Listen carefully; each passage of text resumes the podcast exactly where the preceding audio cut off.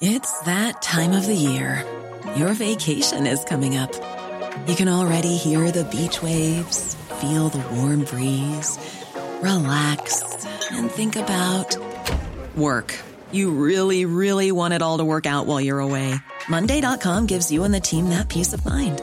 When all work is on one platform and everyone's in sync, things just flow wherever you are. Tap the banner to go to Monday.com.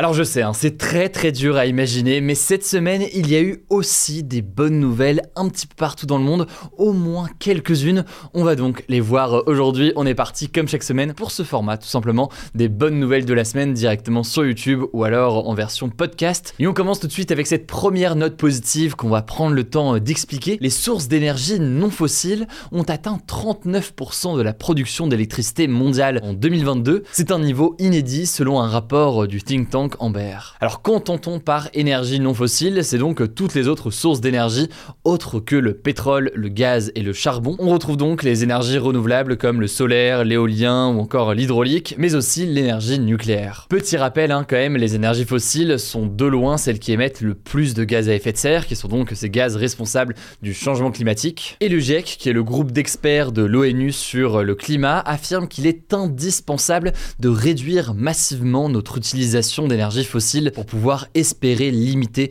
au maximum le réchauffement climatique. Je vous en avais parlé au mois de février, cette dynamique de remplacement des énergies fossiles, elle est notamment en progression euh, spécifiquement en Europe. En effet, l'Union européenne a produit de mars 2022 à la fin janvier 2023 10% d'énergie solaire et éolien de plus que sur la même période de 2021 à 2022. Et dans le même temps, et dans un contexte international particulier, la consommation de gaz a chuté de près de 20% sur cette période. Bon, vu comme ça, c'est plutôt une bonne nouvelle, c'est pour ça que c'est dans ce format, mais il faut quand même apporter beaucoup de nuances. Déjà dans le monde, le charbon euh, reste la plus grosse source d'électricité aujourd'hui. 36% de l'électricité mondiale en 2022 a été produite à partir de charbon, alors que c'est la méthode la plus polluante. Et comme au global, la consommation d'électricité a augmenté dans le monde en 2022, eh bien les émissions de CO2 ont atteint un niveau record avec une hausse d'1,3% par rapport à 2021. Ce qu'il faut donc comprendre ici, c'est que certes, il y a une proportion euh, potentiellement de plus en plus importante des énergies euh, renouvelables. Mais si en parallèle les énergies fossiles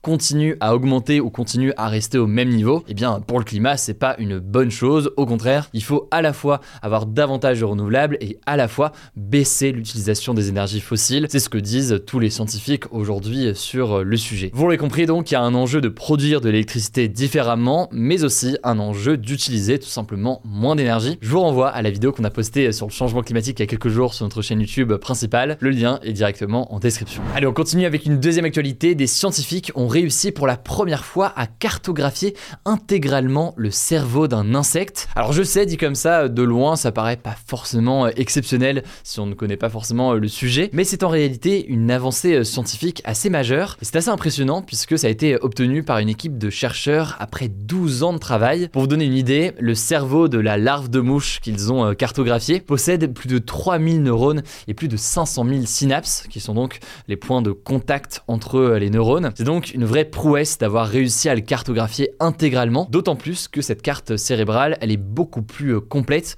et beaucoup plus complexe que les tentatives précédentes. Alors à quoi ça sert de cartographier le cerveau d'un insecte? En gros, ça permet de mieux comprendre la façon dont les neurones se connectent, pour mieux comprendre d'ailleurs à terme notamment le mécanisme de pensée. L'objectif à terme d'ailleurs, c'est d'essayer de cartographier intégralement le cerveau humain, que les scientifiques n'ont pas encore réussi à faire, mais qui permettrait des avancées forcément importantes. On suivra donc tout ça, sujet complexe, mais je vous mets des liens directement en description. Troisième bonne nouvelle, l'Inde a célébré cette semaine les 50 ans d'un projet qui vise à sauver les tigres de l'extinction, et le bilan est plutôt euh, très positif. Autrefois, l'Inde abritait plusieurs dizaines de milliers de tigres, mais à cause de la déforestation, de l'intrusion de l'humain dans leur habitat naturel ou encore du braconnage, eh bien le nombre de tigres avait chuté au fil des années. Et donc pour éviter que l'espèce disparaisse complètement, le gouvernement indien avait lancé en avril 1973 le projet Tigre qui avait pour objectif de préserver l'espèce dans le pays. Dans le cadre de ce projet, le nombre de réserves naturelles en Inde a été multiplié par 3 et le bilan donc en termes de protection des tigres est très positif. L'Inde compte aujourd'hui plus de 3000 tigres et c'est un nombre qui augmente d'environ 6% chaque année selon les autorités indiennes. Bref, bonne nouvelle, je passe la parole désormais à Madeleine pour les autres bonnes nouvelles et je reviens juste après. Merci Hugo et salut tout le monde. On continue avec une quatrième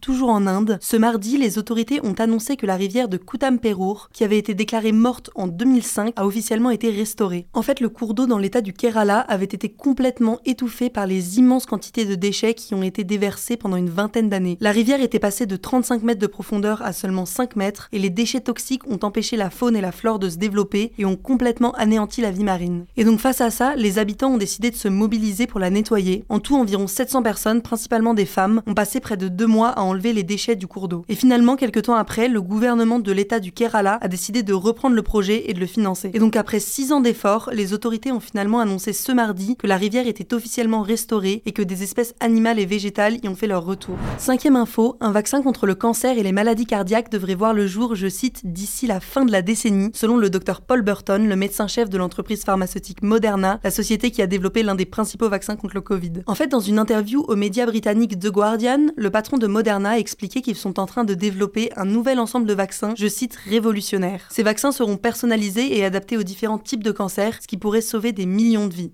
Et ce qui est intéressant, c'est que selon lui, le développement de ces nouveaux vaccins a été rendu possible grâce à la pandémie de Covid. En fait, la course entre les différents laboratoires pharmaceutiques pour développer un vaccin contre le Covid le plus vite possible a permis des progrès très accélérés qui, selon Paul Burton, auraient fait gagner à la communauté scientifique l'équivalent de 15 ans de travail en 18 mois. Bon, alors tout ça doit bien évidemment être nuancé, il reste encore beaucoup d'étapes avant que le vaccin puisse être commercialisé et surtout, les autorités sanitaires doivent vérifier qu'il est fonctionnel et qu'il ne présente pas de risque pour la santé. Sixième actu, une ONG qui a pour objectif de nettoyer l'océan Pacifique, qui s'appelle The Ocean Cleanup, vient de dépasser la barre symbolique des 200 000 kilos de déchets plastiques ramassés. En fait, dans l'océan Pacifique, plus précisément entre Hawaï et les États-Unis, on retrouve ce qu'on appelle le septième continent. Et donc il est composé uniquement de déchets plastiques qui se retrouvent au même endroit parce qu'ils sont emportés par le courant. Pour vous donner une idée, cet amas de déchets mesure 3,5 millions de kilomètres carrés, ce qui correspond à 6 fois la taille de la France. Et donc l'objectif d'Ocean Cleanup, c'est de complètement nettoyer ce septième continent. Et selon les estimations de son fondateur, l'association pourrait réussir à ramasser l'intégralité de ces déchets en moins de 10 ans, notamment grâce à un système de barrage et de filets de plusieurs kilomètres de long qui leur permet d'amasser plus rapidement les déchets. On vous tiendra au courant de l'avancée de ce projet. Septième actu, et c'est une histoire assez insolite qui s'est produite en Australie, un ornithorynque qui avait été volé a été retrouvé par la police. En fait, cette histoire assez folle a commencé en début de semaine quand deux Australiens ont été repérés dans une gare avec dans leurs bras un petit ornithorynque emmitouflé dans une serviette de bain qu'ils tapotaient et montraient aux autres passagers de la gare. Et selon la police, l'animal avait été retiré par ces personnes de son milieu naturel, ce qui est illégal et surtout qui peut le mettre en danger alors que son espèce est menacée. Et donc après cette découverte, la police australienne a lancé une grande recherche pour retrouver les voleurs d'ornithorynques en faisant appel aux habitants pour les aider. Finalement, cette histoire se termine bien pour l'ornithorynque, il a été retrouvé et va être remis en liberté. De son côté, le suspect a été arrêté et il risque une amende qui peut aller jusqu'à 246 000 euros. Dernière actu, et c'est une belle initiative, aux États-Unis, un coiffeur a décidé de couper gratuitement les cheveux des enfants en situation de handicap qui peuvent parfois avoir du mal à rester assis et à ne pas bouger. En fait, depuis un an, Vernon Jackson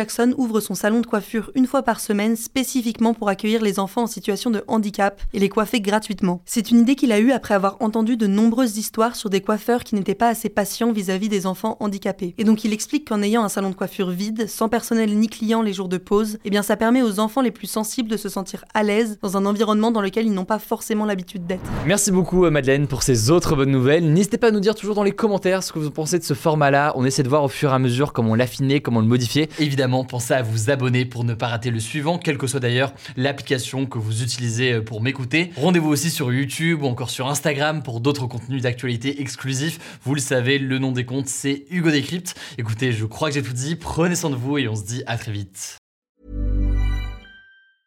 Small details are big surfaces. Tight corners are odd shapes. Flat, rounded, textured, or tall. Whatever your next project, there's a spray paint pattern that's just right. Because Rust new Custom Spray 5 in 1 gives you control with five different spray patterns. So you can tackle nooks, crannies, edges, and curves without worrying about drips, runs, uneven coverage, or anything else. Custom Spray 5 in 1 only from Rust